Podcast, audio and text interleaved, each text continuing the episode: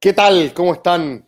Bienvenidos a una nueva jornada de diálogos constituyentes. Como hemos dicho siempre desde un comienzo, nos vaya bien o nos vaya mal, esperamos que nos vaya bien, estos insumos son, son relevantes para quien finalmente los quiera tomar, ya sean constituyentes, la ciudadanía en general, para participar en forma más informada en la, en la discusión constitucional. Hoy tenemos eh, un, un, tema que es probablemente uno de los, de los nudos centrales de este proceso. Hay mucha gente que dice que aquí está la madre del cordero, los derechos sociales. ¿Qué entendemos por derechos sociales?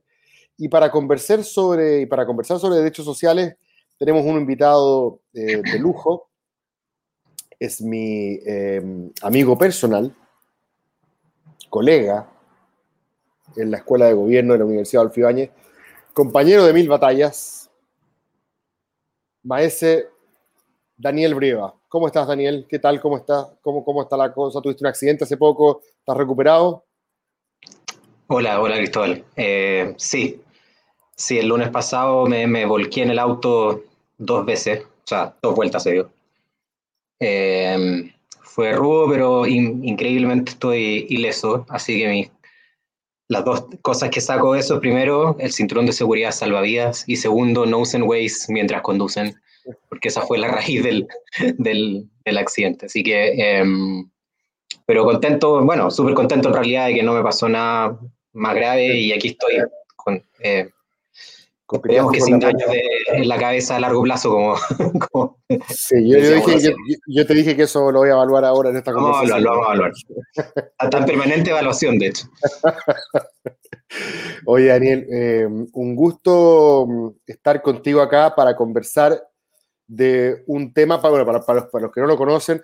Daniel es quitado de bulla, cultiva un perfil bajo, aunque muchas veces la gente que trabaja con él trata de subírselo para que le, le, comparta con el mundo su, su, mirada, su sabiduría, su, su, expertise de distintas cosas. Daniel es, es, es sociólogo, es, ¿cómo se dice? Licenciado en economía, eh, licenciado en economía, tiene un máster en políticas públicas, tiene un doctorado en ciencia política de Oxford, así que, como me gusta decirle a mí, es una caja de herramientas. Eh, y entre esas herramientas se ha dedicado a, bueno, escribió un libro con Andrés Velasco hace poco que se llama Liberalismo en tiempos de cólera, seguramente lo, lo, lo ubican. Eh, y, y ju justamente en ese libro también con, con, Velasco y en otras publicaciones que ha hecho, grande Alex Antigüena ahí desde Temuco. Eh, Muchas gracias. En, esa, en, esa, en ese libro y en otras publicaciones ha articulado una cierta visión de los derechos sociales, ¿cierto?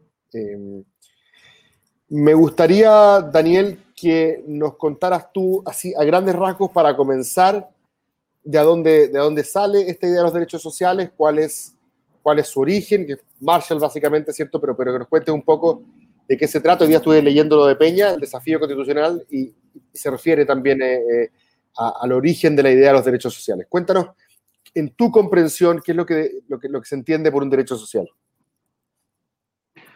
Bueno, como, como tú ahí mencionaste, eh, la idea se, se empieza a articular a partir de, del sociólogo inglés eh, Marshall, ¿cómo se llamaba? Alfred Marshall es el economista, este es el otro.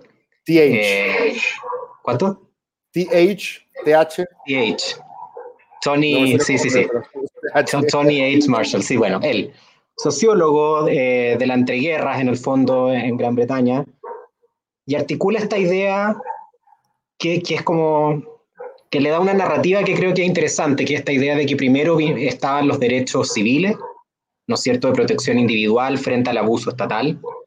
Después viene una segunda ola de derechos que fueron los derechos políticos, ¿ah? en donde no solamente el Estado te respeta tu libertad, sino que además tú puedes participar como candidato, votando, etcétera, ¿no es cierto?, en el control de ese poder político.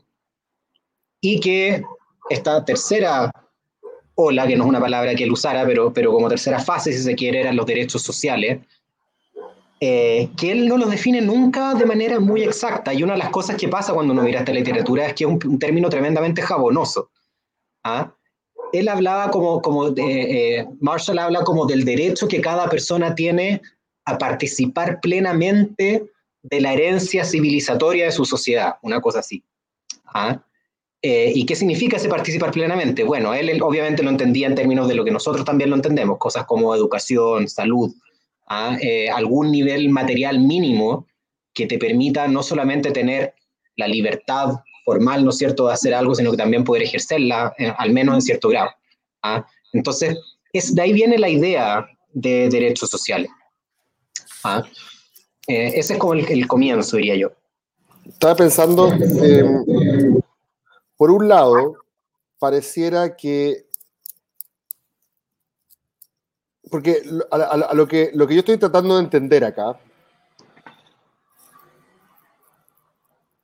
es que si, si, Peña lo describe correctamente, yo no he leído directamente a Marshall, pero habría en el capitalismo, ¿cierto? Y en el mercado y en la, modernización diferenciadora una especie de tendencia hacia la fragmentación, hacia la individuación, que cada uno un poco haga, su vida.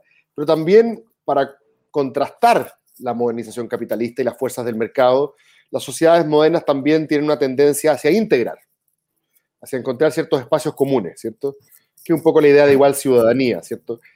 Eh, y, pareciera que los derechos sociales cumplen una función esencial en el sentido de que sin tratar de eliminar las áreas del mercado donde las personas pueden legítimamente diferenciar sus proyectos de vida, incluso de acuerdo al tamaño de su billetera, habrían otras áreas en las cuales, según como lo entiendo yo, estamos obligando el encuentro, porque ahí, ahí se juega el ideal de igual ciudadanía. No sé si esa te parece una interpretación correcta, que es la que hace Peña por lo menos, de estas dos como fuerzas, esta fue una, una fuerza como más de fragmentación y de diferenciación y otra más de integración. Claro, o sea, yo creo que Marshall ahí tiene, tiene como dos aristas de argumentación que no siempre se, se separan del todo, pero que yo creo que vale la pena distinguir. Eh, una cosa es esta idea de poder participar de la herencia civilizatoria de tu sociedad, o sea, ser como en ese sentido un ciudadano pleno. Y eso también es igual ciudadanía, ser un ciudadano pleno. ¿ah? Y eso es que te da las herramientas para poder disfrutar, ¿no cierto? Ciertos pisos mínimos, ciertas cosas que te aseguran eh, un disfrute de, la, de esa herencia. La otra idea que también está en Marshall, por cierto, es esta, este argumento que, que, que es el que tú acabas de decir, de que tiene que ver más con contener la fragmentación y la diferenciación social y que haya ciertos espacios que son comunes.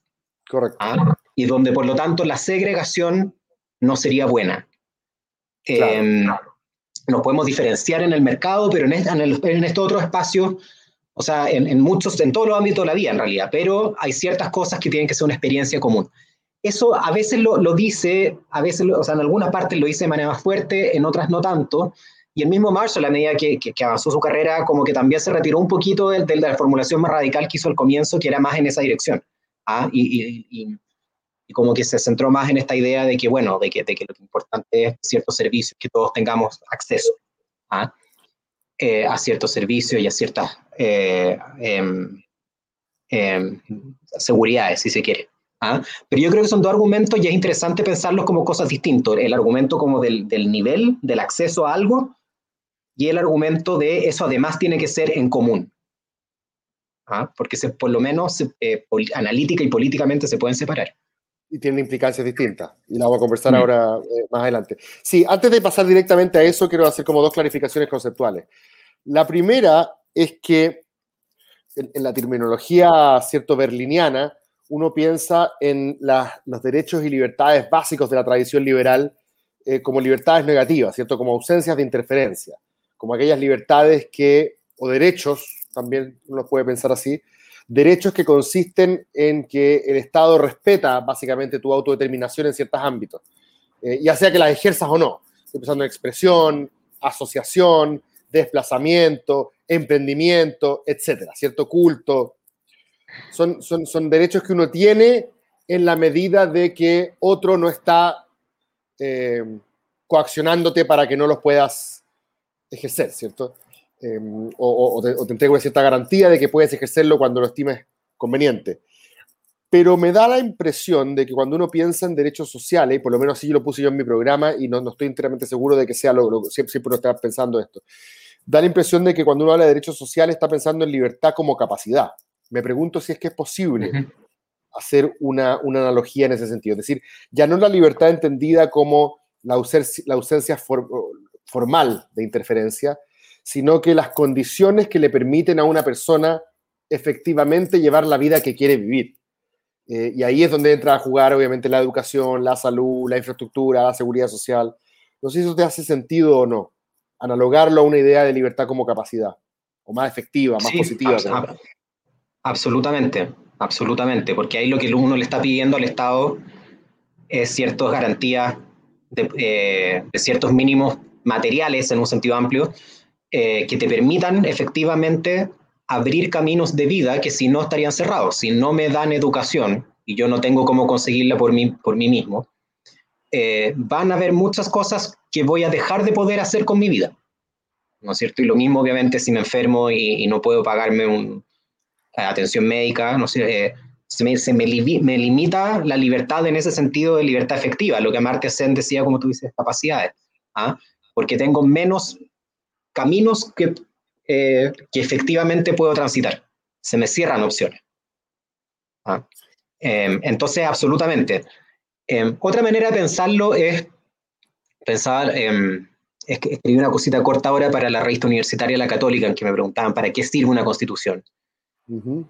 Y yo ahí dije, a ver, hay una primera función que tiene que ver con la asignación del poder, el régimen político, todas esas cosas. Y esa es la base, porque una, una constitución que no tiene eso no es constitución. No hay una segunda capa que yo le, le dije, la llamé la función lockeana, por John Locke, ¿no es cierto? Esta idea de los derechos individuales liberales clásicos, que son los que tocaba de decir esto de que los berlinianos, ¿no es cierto? Que el Estado no se mete contigo y que tiene ciertas libertades negativas de no interferencia.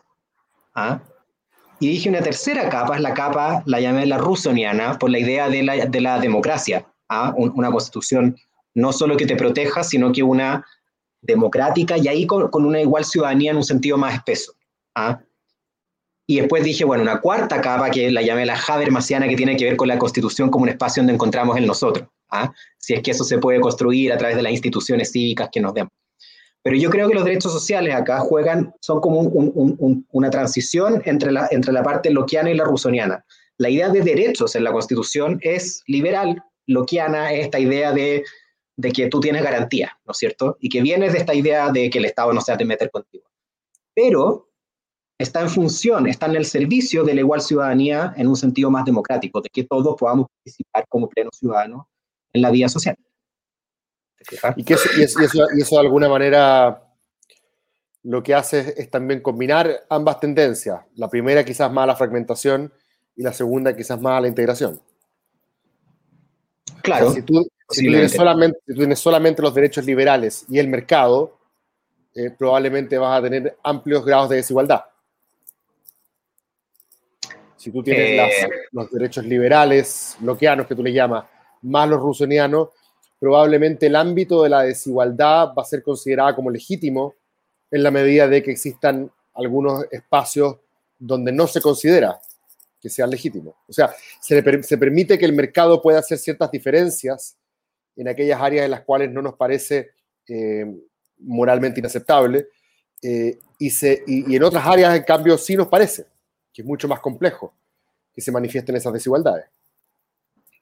Sí, eh, cumple una función legitimadora, pero ahí, ahí yo tengo una diferencia quizás con, con lo que plantea Marshall y, y con, con, con, esa narrativa, no sé si una diferencia, matiz, como quieran llamarlo, eh, que es el siguiente, que, que, lo que llamamos derechos sociales, o sea, típicamente uno pone ejemplos como salud y educación, pero también si uno lee las convenciones sobre derechos económicos, sociales y culturales y cosas así, eh, incluyen cosas como la vivienda o la alimentación. Sí, ¿ah? sí, Entonces, sí.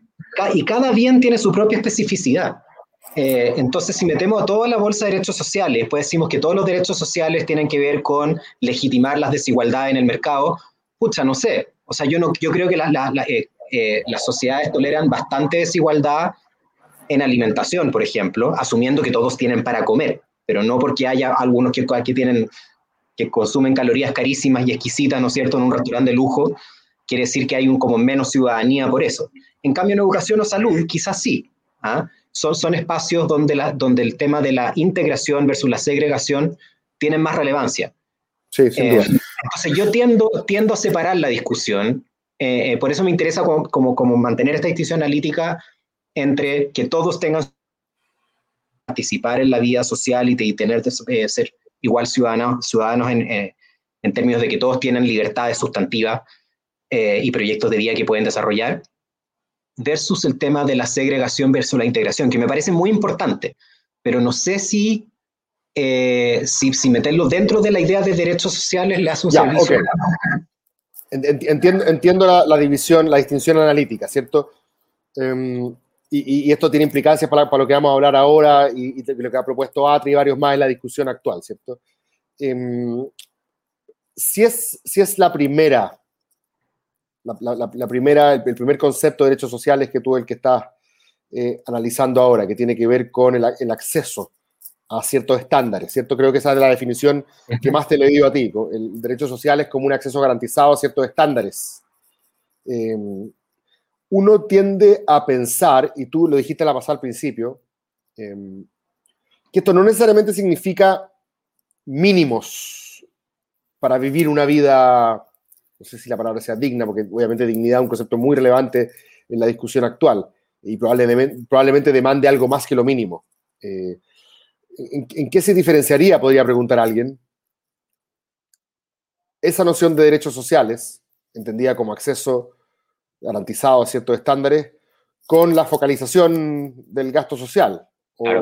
O con evitar que la gente se muera de hambre, que, que, todos vayan al colegio, obviamente, un colegio pésimo, pero, pero van a ir, eh, van a tener educación, van a tener vivienda, van a tener eh, salud, quizás cuántas tienen que esperar, pero ¿cuánto se, cuánto, cuánto se, se distingue de esa posición que no quiero llamarla suficientarista porque el suficientarismo suena muy mal, pero es mucho más complejo y a veces tiene estándares muy altos, ¿cierto? Uh -huh. Pero ¿en qué se diferencia con la teoría de los mínimos básicos? Esta, esa primera noción de derechos sociales que es la que tú estás exponiendo. Claro, bueno, ahí creo que como tú me conoces y sabes la respuesta que, que para mí es más convincente es la de Elizabeth Anderson, eh, que es la idea de que lo que nos debemos unos a otros como, como asunto de justicia, y ella no está hablando solo de derechos sociales, sino que como una visión más integral de la, de la justicia social, esta idea de que nos tenemos que garantizar mínimos, si quieres, pero suficientes para que seamos todos iguales ciudadanos. Entonces, porque la igual ciudadanía no tiene que ver con que todos materialmente ganemos lo mismo, por ejemplo, sino que la igual ciudadanía decisivamente depende de que nos podamos relacionar como iguales. Es la idea de la igualdad relacional la que da un criterio independiente de cuánto es suficiente. ¿Ah? Porque tiene que ser suficiente para que tú y yo nos podamos relacionar como iguales, a pesar de que tú tienes más plata que yo. Eh, eso es lo que te da ese estándar de cuánto es. Y como es un estándar que está al servicio de la igualdad ciudadana, de la igualdad relacional, no puede ser un mínimo bajo, un mínimo que, que, que mantenga intactas las diferencias sociales. ¿ah? Claro. Y esa es la gran diferencia con la crítica eh, eh, que Atria le hace al, al, al, a lo que él llama el modelo neoliberal, ¿no es cierto? Que él habla de mínimos para pobres. ¿ah? Y efectivamente, en el, en el concepto subsidiario ochentero de la Constitución, son mínimos para pobres, porque no son mínimos destinados a cambiar o achatar la estructura social, sino que son mínimos eh, que mantienen todas las jerarquías y diferencias sociales, o, o que las achatan mínimamente quizá.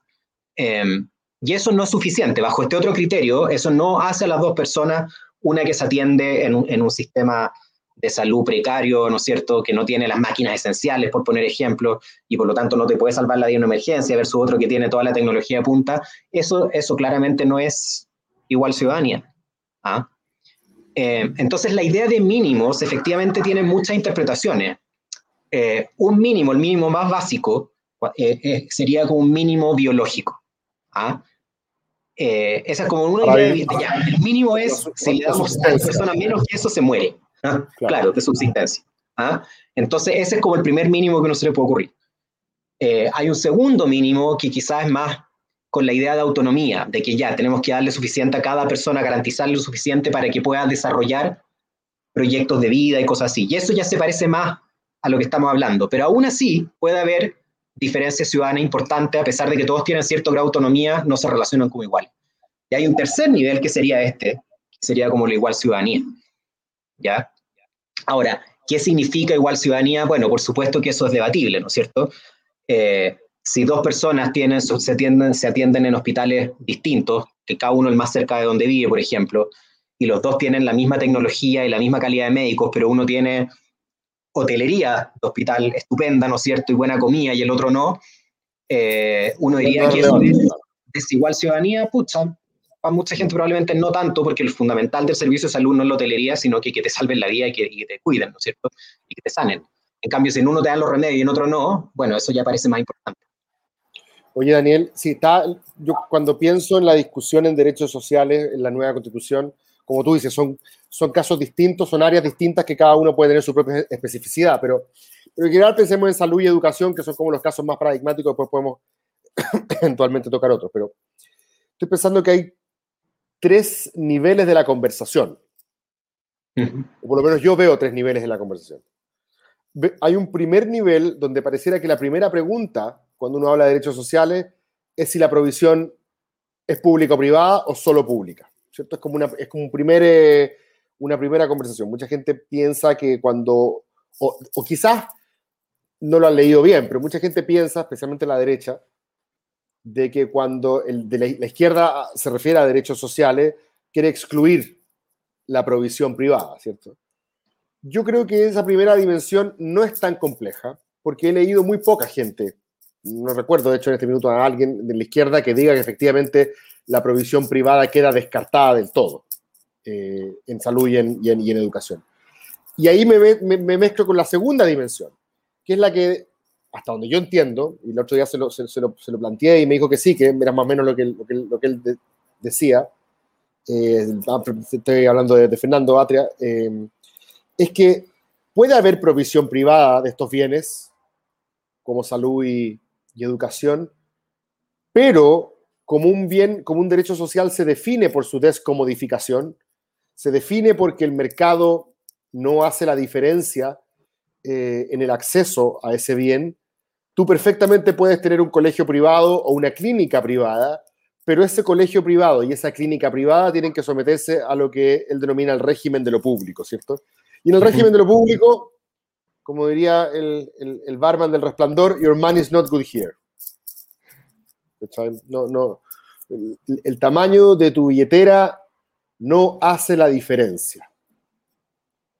Entonces yo me pongo a pensar, el Grange, por ejemplo, la clínica Las Condes, por poner dos casos de, de, de, prestadores de, ambos, de, ambos servicios, salud y, educación, eh, que son privados y que vaya que cobran. en este caso, lo que yo entiendo es que la implicancia es que si seguimos esa línea de derechos sociales, esa interpretación, que se parece más a la de obligar el encuentro, por lo que yo estoy entendiendo de tu distinción, es que puede haber un Grange y puede haber una clínica Las Condes, pero ninguna de las dos puede cobrar más allá de lo que vamos a llamar arancel de referencia o, o subvención básica.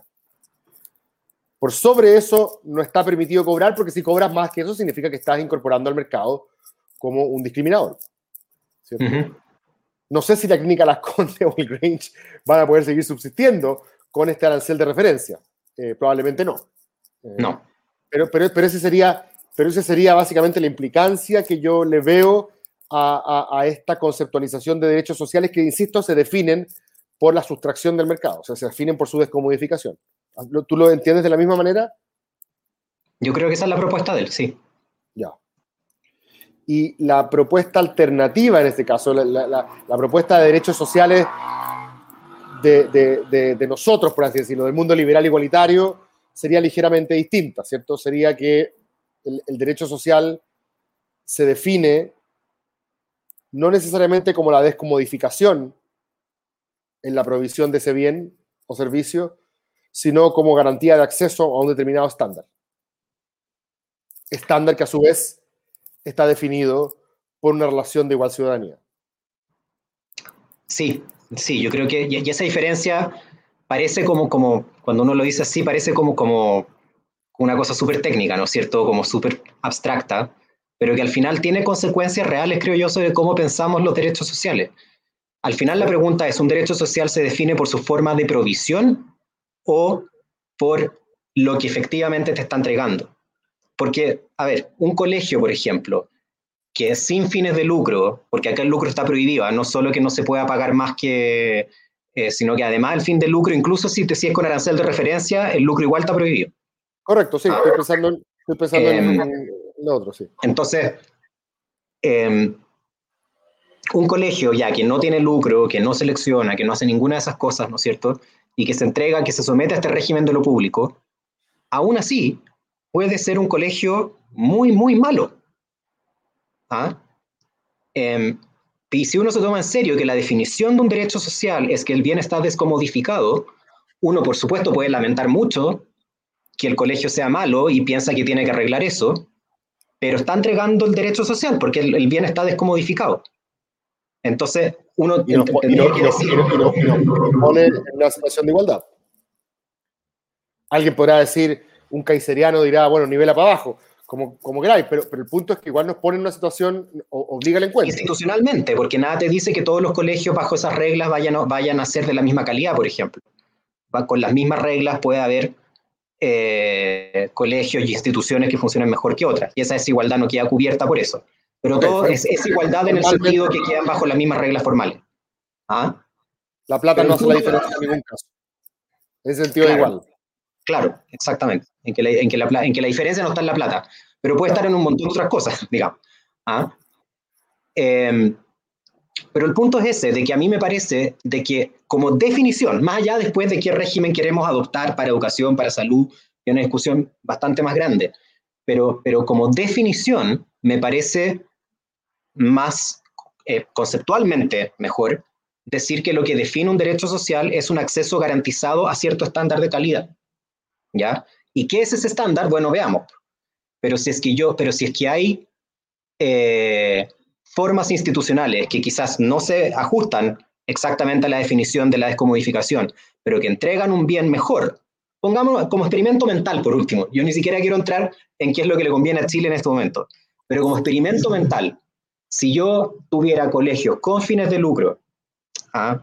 pero que no cobran más para dejar esas cosas constantes, ¿ah? y que lo terminan haciendo mejor, en, el sentido que dan una mejor educación con la misma plata, ¿no es cierto? Que los que no tienen fines de lucro, insisto que es especulativo esto, para que no me digan después que estoy tratando de, de, eh, promocionar la educación con lucro. Eh, pero si eso llegara a pasar, entonces a mí me parece que lo correcto desde el punto de vista normativo es permitir ese tipo de colegios, en la medida por lo menos en que efectivamente entreguen mejor calidad, porque así estoy mejorando ese, ese mínimo ciudadano. Eh, no me parece que, que, el derecho social en ese sentido tenga que, que, que, que someterse como a solo a, a, una forma institucional. Yo creo que la forma institucional bajo el cual se provee la educación, la salud, etcétera, es más bien es un medio, tiene que estar al servicio de mejorar esos estándares. ¿Ah? Ya, e, esto es interesante porque cuando hablas de forma institucional, no es que tú, no es que estés diciendo que, que no existe la posibilidad de que haya provisión privada, tú estás yendo más allá que eso, porque muchas veces la, la, la, el contraargumento desde, desde, desde, cierto mundo de la izquierda es, pero si nosotros nunca hemos dicho que no puede haber provisión privada, este argumento es distinto. Este argumento es que independiente de eso, cuando tú hablas de la forma institucional de la provisión, tú te estás refiriendo a que la definición del derecho social no está dado por su descomodificación. Sí, sino que sí, yo creo eso. Por, sino que está dado por la capacidad que tenga de asegurar una calidad que nos permita a todos relacionarnos en forma igualitaria. Sí, exactamente. Eh, por lo demás, o sea, bueno, ya estas cosas están un poco ligadas, ¿ah? porque, porque en el fondo, a ver, un ejemplo que nosotros ponemos en el libro, otra vez un ejercicio mental, pero para que se entienda la diferencia entre estas dos definiciones. Dale, dale. Si yo tengo un país que tiene un régimen de salud totalmente descomodificado, ¿ah? okay. y ofrece cierto nivel de salud, digamos, un plan auge, a todo el mundo, ya con las mismas prestaciones, misma calidad hospital y qué sé yo, ¿ya? Y supongamos que tiene, no sé, 50, 100 enfermedades cubiertas. Y hay otro país que eh, quizás porque cobra más impuestos, quizás porque es más eficiente, por la razón que sea, no muy importante para el efecto del ejemplo, pero este otro país permite el lucro ah, y permite que haya hospitales de diferente calidad, etcétera, pero el plan mínimo garantizado para incluso los más pobres, en vez de esas mismas 100 enfermedades, son 130 enfermedades. Y con igual estándar de calidad que en el otro país o mejor incluso. Y arriba de eso hay gente que tiene aún más. ¿Ya? Entonces tenemos un plan igualitario para todos y otro en que el mínimo es más alto, pero hay diferenciación hacia arriba después de eso, en el, país, en el segundo país. Ya, ¿En, cuál de, ¿En cuál de los dos países hay más derecho social, digamos, a la salud? ¿Ah? Depende, depende. Según, según, la definición atria, probablemente en el primero, según la definición priva, probablemente en el segundo. ¿Cierto? Sí. Claro, la pregunta que yo te quiero hacer ahí, eh, ahora, ahora entiendo por qué tú distingues ambas discusiones de la del encuentro, la, la que esta que yo hablaba de obligar el encuentro, porque evidentemente en el país B, donde tú señalas que la prestación mínima es mejor que la igualitaria en el A, ¿cierto? Que parece una noción bastante por, por, por lo demás. Sí, eh, claro. Hay, hay más desigualdad, hay menos encuentro, hay más segregación. Tú me puedes decir, bueno, pero es un tipo de desigualdad, es un tipo de segregación que no opera necesariamente en contra de los que menos tienen, por así decirlo, sino que por el contrario eleva su, su, su estándar eh, de, de, calidad de vida, ¿cierto? Material, y no afecta su estándar eh, de vida, por así decirlo, su estatus relacional con los que más tienen.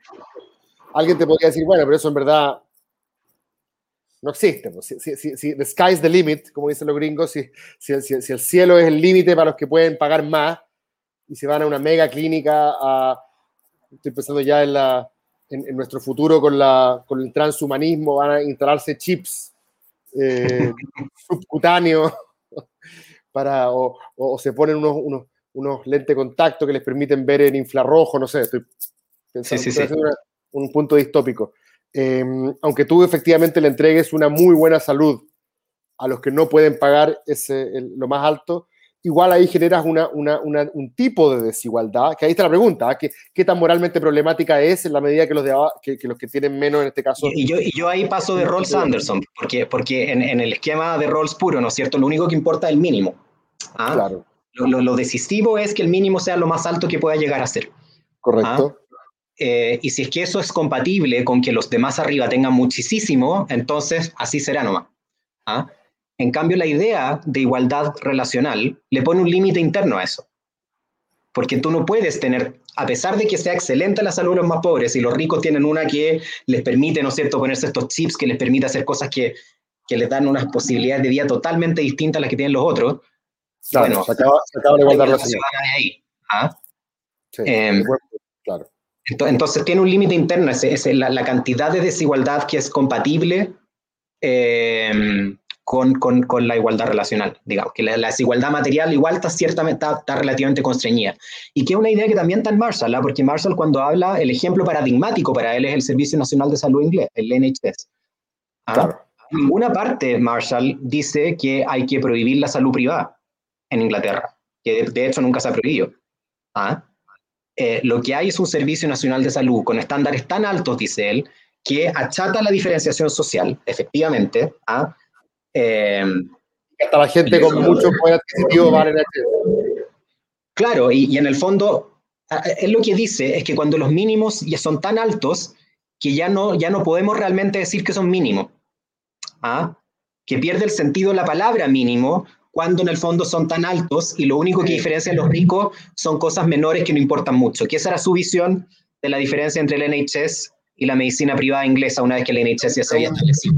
Es un buen ¿Ah? punto. Yo cuando, me, yo cuando me atendí en el, NHS, en el NHS llegué con mi cálculo renal tapándome el riñón y muriéndome básicamente.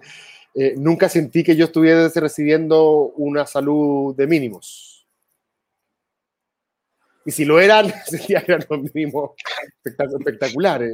Y, nunca me, me, pidieron eh, ni un cheque en garantía, ni me, me dijeron, ¿y cómo va a cancelar antes de, de entrar? Ni, ni, me preguntaron por el deducible o el siniestro, ni, ni ninguna de esas jergas de, de, seguro privado. Y, la verdad es que, mm, a pesar de las críticas, obviamente, que él tiene la, la, gente allá, pero, pero mucha gente que, que desde nuestro, de nuestro sistema, el otro lo hablaba con el grupo de salud que tenemos en la campaña, eh, cuando se da cuenta de que existe otro modelo, parafraseando el libro de Fernando y compañía, eh, obviamente nos parece, nos parece mucho más atractivo, ¿cierto? Normativamente hablando y nos damos cuenta que también es factible. Eh, y quiero notar que, que en, el, en, la urgencia del Hospital de los Lagos, donde me tocó atenderme el lunes pasado, tampoco me cobraron nada porque era urgencia y me atendieron bien y tenemos esa semilla. ¿ah? Mal que mal, nuestro Servicio Nacional de Salud fue, se, se inspiró en los años, eh, la segunda mitad de los años 40, cuando ciertos, algunos doctores eh, acá, incluyendo Allende, él no sé si fue a Inglaterra, pero algunos fueron y trajeron ese modelo. Y por eso nuestro sistema tiene, tiene la semilla. Lo que pasa es que después se le agregó una capa, nunca fue tan universal como el NHS, pero, nuestro Servicio Nacional de Salud tiene, tiene la base, digamos. Sí, bueno, mi, mi vieja se accidentó en, en, eh, cerca del Garro en, en, las vacaciones, se rompió siete huesos del pie fueron a, a Algarroba, al CESFAM, eh, no, no, tenían cómo hacer eh, rayo, tanto la mandaron a, San Antonio, de San Antonio a Santiago, o sea, fue una terrible, terrible experiencia y ahí también me diciendo como impresionante lo... lo, eh, y bueno, lo mismo, mi abuelo murió hace poco y, y, parte de la razón fue porque en, en Panguipulli, en el consultorio, no fueron capaces de, de, poder lidiar con lo, que, con lo que está pasando. Pero bueno, son casos particulares, todo el mundo tiene anécdotas de casos particulares. No quiero hacer de la anécdota evidencia científica, ¿cierto? No, no corresponde. Eh, hay una pregunta que da Muñoz, ¿cómo logras llegar a esa igualdad relacional que definías anteriormente, a esa simetría en el trato de tú a tú, si solo fijamos un estándar mínimo, por ejemplo, en educación? ¿Es plausible? Bueno, había que definir aquí qué es lo que tenemos por mínimo también. Exacto. ¿Cuán mínimo es ese mínimo? Eso es lo clave si un mínimo, digamos, que la gente solamente se le enseña como a sumar, restar, escribir, firmar y nada más, evidentemente no hay ningún tú a tú posible en términos de igualdad. Em, Elizabeth Anderson tiene un par de papers sobre educación en que ella dice eh, que esto no solo depende del nivel cognitivo que las personas logren, sino también de las normas culturales de la sociedad en cuestión. Eh, ¿A qué se refiere? Por ejemplo, o sea, un, estándar de igualdad relacional dedicado a la educación, o sea, relacionado a esto es que cualquier persona pueda eh, opinar articuladamente sobre algún tema y que el resto escuche con respeto. ¿Ah? Si alguien no se puede expresar bien, no, le entendemos, se traba porque sus capacidades de articular ideas son tan precarias y tiene tan pocos conceptos, eso refiere a la calidad de la educación, esa es una razón para que no lo puedas, para, que, para que sea más difícil para el resto tomar, eh, que sí tiene la educación, en, darle ese respeto, ¿no es cierto? Pero también dice, puede ser por puro esnovismo, sociedades que, que son credencialistas como la nuestra. ¿ah? Alguien puede estar diciendo algo súper coherente eh, e importante, pero igual le podía echar la caballería universitaria encima. Oye, y esta persona, pero oye, pero no tiene, no tiene un máster, no tiene un doctorado, ¿no es cierto? Estudió en una universidad por ahí nomás y, y la ignoráis. ¿Ah? Ese no es un problema de la calidad de la educación, ese es un problema de las normas de trato y relacionales eh, del país. ¿Se fijan? Entonces, sí, había, eh, otro punto que me parece interesante, ahora que ya estamos como entrando en la salud, educación y encarnando eh, esta discusión teórica en casos más concretos. En el caso de la educación, el mundo liberal igualitario, cuando, cuando, se, cuando se vuelca más hacia la izquierda, siempre a veces se pregunta si es que acaso son legítimos los colegios particulares pagados, ¿cierto? Si acaso es legítimo em, reproducir el capital cultural, en Chile sería básicamente reproducir el capital cultural de las élites, em, en colegios donde solamente ellos acceden, ya sea por billetera o por, o por selección. Em, y, y es interesante que Elizabeth Anderson señala que pueden ser legítimos los colegios particulares pagados, donde el acceso es, diferenciado según capacidad de pago, valga la redundancia, siempre y cuando no se transformen en, ¿cómo es la expresión que ocupa? Country clubs, como que no, se no, no sean puros reproductores. Claro, exacto. No sean solamente reproductores del capital cultural de los padres y las familias, sino que efectivamente lo que esté ocurriendo ahí sea la provisión de un tipo de enseñanza que finalmente redunde en el beneficio colectivo. ¿Cierto? Me parece que esa es la, es la exigencia el mismo, que argumento, hace... el mismo argumento de Rawls de Claro. por, qué, por qué es mejor tener esta idea del, del min-max, ¿no es cierto? Este, este, este, eh, en vez de una igualdad plena, ¿no es cierto? Porque hay ciertas diferencias que nos convienen a todos. Eh, el argumento Anderson es, a ver, si toda la educación se tiene que pagar de impuestos, obviamente va a haber un nivel X al que vamos a acordar que ese es el nivel que, col- que- que colectivamente financiamos para educación, ¿no cierto? Eh, pero dice, hay gente que puede legítimamente tener un, plan de vida que involucra más educación que eso, y, ella opina que en ese sentido es, limitar a las personas que tienen un especial interés por la educación el, eh, el- el que no se les deje, digamos, gastar más que eso, siempre y cuando eso redunde en un beneficio general. O sea, si nosotros O sea, o sea, terminamos tener- con gente tener- más calificada, que va- gracias a eso el país se va a desarrollar más porque va a hacer mejores políticas públicas, porque va a traer tecnología, anda a saber tú. ¿ah? Eso nos conviene a todos y eso está bien. Lo que no está bien, dice ella, y que yo creo que es lo que lamentablemente el más pasa con los colegios privados, es lo otro, de que se transforman en un club de autorreproducción de cierta élite. ¿ah? Y que en el fondo, pero ahí, y eso también me parece interesante, más allá de si uno cree que al final hay que cerrar o no los colegios privados, yo creo que el gran problema de Chile es que esta segunda patita, que es la discriminación en el mercado laboral. ¿ah? Porque una cosa es que algunos tengan mejor educación que otras o no, los colegios privados puede que tengan un poco mejor, los test ahí no, no son tan claros cuánto mejor es. El gran tema que tenemos es que sí son un club de, de, de- de redes, Contacto, digamos. contactos, sí, Son contactos. ¿ah? Son contactos. Los papers de, de Zimmerman, de este economista de Chicago, que muestra que en las grandes empresas chilenas del mundo privado, tú para ser gerente de general o de alto, de alto rango en estas grandes empresas en Chile, tú tienes que ser, no sé, o ingeniero comercial o civil o abogado de la Chile de la Católica. Y hasta ahí uno podría decir, bueno, son las mejores universidades, eso es meritocracia, ¿ah? pero no para ahí, sino que además tienes que venir de uno de creo que ocho o nueve colegios privados de, de élite. Y ahí se cae todo. Porque si ese es el caso, entonces eh, no tiene que ver con la universidad, no tiene que ver con cuán bueno eres, porque ahí solo importaría la universidad. Si además importa el colegio, es porque es un rango social.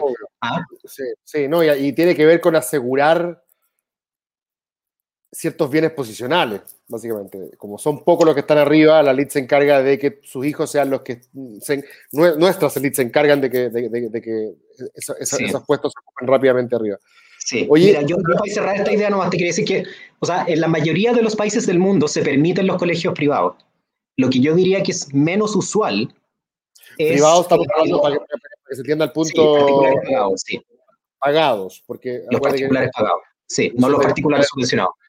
No, no, no, no, es, imp- es importante el punto porque acuérdate que la noción de derechos sociales que aquí estamos contrastando Sí, sí, en permite parte- particulares subvencionados, sí, sí. y, y, claro, pe- permitiría el particular pagado solamente en la medida que el, el- el pago sea la razón de referencia. Pero sí, Eh, bueno, la mayoría de los países lo permite, pero lo que sí es raro y especial del caso chileno, diría yo, no así único, único, yo creo que es bastante latinoamericano, pero este, este rol que tienen los colegios privados como en el monopolio del, del, de la élite, ¿ah? como, como, ese, ese, como, como el, el peso cultural y socioeconómico de, de los colegios privados de élite en Chile es brutal. sí. Eh, y yo creo que eso no es sostenible en la forma en que existe actualmente. ¿Qué hacer al respecto? No sé, yo creo que, por ejemplo, lo que, lo que sugerimos como idea a discutir en el libro con Andrés eh, es eh, integración, digamos, ¿ah? que estos colegios puedan subsistir, pero que estén obligados a que, no sé, el 30% de su matrícula tiene que ser eh, para personas que no puedan pagarla y que, que en el fondo eh, se, que se integren a... Y eso obviamente también va a limitar cuántos colegios pueden sostener eso, porque si tú tienes un 30% de la matrícula que no paga el arancel Grains, sino que paga el arancel de referencia, Como proponen Eh, otros, como, como es, que limite, es que se limite la selección, o sea que no puedan seleccionar. Al final yo a tener creo, igual la que, yo creo que eso además, eso además y eso es básico, porque, ahí vas a poder porque tener ahí- que puede pagar, pero al, no poder seleccionar, ya estás incorporando un, elemento distintivo en, la reproducción de ese, de ese, club. Totalmente, pues, porque además la selección no es solo académica. ¿ah? Eh, ya es cuestionable si yo quiero seleccionar a niños de cuarto básico en base a, eh, a su talento académico, porque no vamos a hablar de meritocracia a los ocho años, ¿no es cierto? Eh, eso, eso viene después. Hacer la cubillos habla del mérito de la familia. Claro. pero además hay, hay, hay, hay, mucha selección que es enteramente social. ¿ah? Yo cuando era chico, por lo menos en un colegio, mi mamá me dijo que cuando me estaba postulando le preguntaron eh, que a dónde se iban de vacaciones. Esa fue parte de las preguntas de la entrevista. ¿Ah? Y mi mamá dijo, ah, le dije que, que, que, no íbamos a Europa todas las Tu mamá venía entrenada. y se robó. Oye, eh, ahora pensando en la discusión constitucional misma, llegamos a, la, convención, ¿cierto? Eh, y estamos discutiendo sobre educación, sobre salud, sobre seguridad social, sobre, a mí más que vivienda me gusta hablar de infraestructura o derecho al hábitat, ¿cierto? Que comprende más, elementos que meramente el techo, ¿cierto? Eh, probablemente acceso también a ciertos recursos básicos. Eh, aquí estoy pensando desde agua hasta acceso a internet, no sé. Eh, pero, pero, pero los más clásicos, volvamos a los más clásicos, ¿cierto? Salud y, educación. Em, ¿Es posible, crees tú que es consistente que pueda eventualmente resolverse cada uno de estos asuntos con un criterio ligeramente distinto? No, sé, a ver si me explico bien. Uno podría eventualmente decir que en salud uno va a tratar de acercarse un poquito más a la idea de igual ciudadanía a través de un seguro único que van a tener todos, ricos y pobres, em, y todas las clínicas van a tener que, y hospitales, por supuesto, eh, recibirlo en las mismas condiciones. Y obviamente si alguien después quiere contratar un seguro complementario para hotelería y esas cosas, podrá hacerlo. Pero, pero uno podría decir que ahí uno establecería un, un, principio bastante, bastante igualitario, ¿cierto? Como derecho social. Pero en educación, en cambio, uno podría decir, mira, las características de la educación hacen que igual uno pueda asegurar, ¿cierto? Una, una calidad eh, suficiente y de ahí para arriba, si alguien quiere irse al Grange o a, un colegio que cobre 800 lucas, que lo haga. ¿Cierto? O sea, un, es, es, es, necesario que todas estas, esta es una pregunta que tengo dando vuelta, no sé si es muy específica, pero quizás no sea necesario resolver todas estas cuestiones con el mismo criterio. Quizás uno puede ir avanzando en, en, ciertas áreas y en otras dejando más espacio también, eh, teniendo en cuenta la fisonomía cultural de nuestra sociedad. Y como dices tú, que muchas otras cuestiones no tienen que ver tanto con la educación, sino con el mercado laboral o con la discriminación cultural, etc. Eh, no sé cómo lo ves tú. Yo en educación, por ejemplo, perdón, en salud, tengo últimamente una mirada bastante que tiende a ser más igualitarista eh, que, en, educación. ¿Crees que, tú, hay, hay espacio para esa flexibilidad ideológica, por así decirlo? O sea, yo creo que es necesaria, y no sé si lo llamaría flexibilidad ideológica, sino que la llamaría flexibilidad pragmática. Eh, en todos los casos, tú lo que quieres es construir una sociedad más justa y con estos parámetros de igual ciudadanía que en ningún caso yo supongo que se quieren violar, sino que al contrario, se quieren materializar. Pero lo que eso requiere en cada caso, evidentemente es distinto.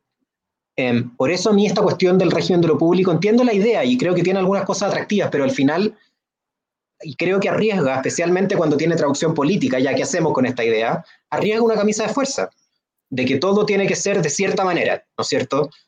sin lucro, de esta manera, de esta manera, y en realidad depende, em, depende mucho del momento de los países, no sé, o sea, en... Pero estamos claros que eso va a construir, estamos claros que eso va a construir una sociedad más igualitaria. O sea, yo creo que lo, lo, que ya yo aspiraría es que la Constitución dijera respecto a derechos sociales es una idea general como esta, de que en el fondo el Estado de Chile eh, buscará materializar condiciones de acceso para todos los ciudadanos en, distintas prestaciones que permitan, ¿no es cierto?, que puedan desarrollar su vida y relacionarse con otros como iguales ciudadanos. ¿ah? Y idealmente que dijera algo así como, será una ley de la República que los diputados tendrán que revisar cada cinco años a cuáles son esos estándares. ¿ah? Em, porque no creo que sea bueno que esos estándares queden definidos en la Constitución, porque también la Constitución es rígido, los países progresan, a veces tienen crisis, eh, es algo que, que, que es dinámico. ¿ah? Lo que era suficiente eh, para vivir con dignidad en Chile 10 años atrás o más o 20 años atrás es distinto a lo que es suficiente para ir con dignidad hoy, porque los estándares van subiendo. Eh, entonces, eh, creo, que, creo que esa flexibilidad es necesaria. Yo estoy totalmente de acuerdo contigo. Si hay un área en que vamos a ser, en, en, que, en, que, en que más se necesita igualdad en Chile, yo diría que en, salud. Yo creo que es más igualitaria de lo que la mayoría piensa. Si uno mira los indicadores internacionales, uno ve que en Chile, gracias a este Servicio Nacional de Salud, que, que se empezó a llamar Sistema de Sistema de ahora es SNSS, pero da lo mismo. Tuvo, un cambio en los años 80 que fue importante en su gobernanza y que yo creo que fue para peor. Pero, pero la idea de que un sistema de que llega a todos los chilenos y que lo atiende, si uno mira las cosas como esperanza de vida, eh, las diferencias territoriales, mortalidad infantil y materna, eh, son mucho más bajas que en otros países eh, de igual ingreso. No, el, proceso, el, proceso, el, proceso, de vacunación ahora de alguna manera también... Y es un gran, ese es un gran ejemplo de que, de, que, de, que, de que el potencial está ahí. Pero yo, yo si me preguntáis un seguro único de salud, yo creo que es imperativo. Yo creo que, eh, porque es abiertamente injusto que los más sanos, los más jóvenes y los más ricos puedan asegurarse entre ellos y dejarle al resto, ¿no es cierto?, eh, ah. que lo asegure el Estado a través de impuestos solamente. Entonces, me parece que es una cuestión de justicia básica. Pero efectivamente, yo creo que en vivienda también uno puede hablar de derechos sociales. Hay un derecho social a la vivienda. No podemos dejar a la gente tirar la calle pero significa eso que vamos a querer, no sé, constructoras de viviendas sin fines de lucro, eh, que lo que tú ganas no, no pueda impactar en, en el tipo de, de, vivienda que tú puedes arrendar. ¿Ah? Con lo mismo la comida, pues, la comida también es un derecho social, no podemos dejar que la gente se muera de hambre. ¿ah? Hay un derecho a la comida. Pero igual, ¿qué vamos a hacer? Que entonces, que, eh, estoy llevando el argumento este de, de, sí, sí, sí, al extremo, pero para mostrar, no que es un, necesariamente una mala idea en todos los ámbitos, pero que no cubre todos los tipos de derechos sociales y por lo tanto se requiere esa flexibilidad de la que tú habláis, porque al final lo que queremos es una sociedad de iguales, pero cómo se logra eso en cada ámbito eh, no tiene por qué ser de la misma manera. Sí, estaba pensando finalmente en la tercera dimensión de la se nos pasó la hora, ¿cierto? No alcanzamos a, a hablar de la tercera, que quizás es más, es más específica, pero mucha gente dice, ya, bueno, ¿y esto cómo, cómo se come, y esto cómo se aplica, y esto cómo, cómo se exige, ¿cierto? La exigibilidad del derecho social es un tema que también ronda el debate. Hay gente que dice, no, esto tiene que judicializarse, esto tiene que ser un, un como dicen los gringos, un claim, donde tú vas directamente donde el Estado le dice, quiero mi, eh, quiero mi, quiero mi estándar de calidad. Mi hijo de sacar puros cuatro. yo, no sé, estoy eh, bromeando con la idea, pero pero se entiende el punto, ¿cierto? Yo aquí, eh, el, el, Estado me prometió un cierto estándar y no me lo cumplió, ¿cierto? Esa es una posibilidad. Sí. Y ahí el gran miedo de mucha gente es que el Estado quede financiado cuando empiece a el juez, que no se hace cargo del presupuesto de la nación, dice, sí, tiene razón, pum, obligado al Estado a eh, dar, dar, esa prestación. Otros, algunos dicen que si, si, no es así, entonces no sirve. Pero me, me, me he encontrado con varias gente, incluso en, en, en, la izquierda, que entiende que en verdad estos, estos derechos sociales funcionan más bien como mandatos generales al legislador y a la política pública. Eh, Yo espero que sea así, porque, porque la alternativa me parece mucho peor, porque los jueces no tienen poder de, eh, poder de fiscales, no tienen poder de subir los impuestos. Eh, y además fallan solo en casos particulares. Entonces, claro. si alguien va y, exige con lo que está pasando ahora, ¿no es cierto? De que alguien va porque, porque, porque, claro, con la ISAPRE o con un remedio caro, ¿no es cierto?, que el Estado no le quiere dar, eh, o sea, entiendo la urgencia y por qué la, la, Corte lo hace, ¿no es cierto? Pero como claro. solución general, esa no es la solución general. Eh, en el fondo, esta es una decisión política y yo creo que también es parte de, de, de, cuidar y potenciar la democracia que este tipo de cosas, precisamente porque son tan importantes, en su definición de cuáles son esos estándares que vamos a proveer, sean una discusión y una decisión política. ¿ah? Y no que los políticos le, le, le tiren el cacho a los jueces, que no lo van a poder hacer bien porque esto requiere los gastos son muy grandes en, en, materia social y por lo tanto esto es inevitable que va junto con el equilibrio de los impuestos y tienen que ser soluciones políticas y generales. Yo creo que en eso eh, Bueno, tengo entendido que el mismo, el mismo Fernando Atria también está de acuerdo, él también es más de la postura de que son Sí. derechos políticos, que no son derechos Sí. que tengan de subjetivos individuales que cada uno va y reclama a la corte, ¿no es cierto? Correcto, sí. Estaba pensando nomás que si al final, si al final nos quedamos con la idea de que mm, los derechos sociales son acceso garantizado a ciertos estándares de calidad, en el eslogan, solamente en el eslogan, ¿cuánto se distingue eso de decir, como decía la derecha en su momento, oye, pero en vez de sacarles patines a los que están más aventajados, que en mi mente lo que decía Isaguirre era básicamente la encarnación del régimen de lo público o una interpretación del régimen de lo público, la derecha decía, hay que ponerle patines a todos. Yo siempre decía, eso, eso es, imposible porque básicamente lo que mucha gente quiere es diferenciarse. Eh, y cuando le pongas patines a todos, el otro va a comprarse un jet eh, para andar. Eh, es un poco la, la manera cínica que yo tenía de aproximarme a esa frase de, oye, pero mujer, pongámosle patines a todos. Yo decía, bueno, qué sencillo, obvio, eh, nivelemos para arriba. Pero en el fondo igual esta es una manera compleja de decir un poco lo mismo, ¿no? Eh, de, que todos, si todos tienen patines, no, no solamente habría, uno, uno, uno esperaría que la carrera fuera un poquito más igualitaria, a pesar de que el de adelante se va a comprar los, los patines pro. Que van a andar más rápido, eh, va, va a darle a todos, no en un sentido solo relativo, sino que en un sentido absoluto, un, un mejor paso por su vida, una vida más digna. O sea, yo siempre lo pensé en términos relativos.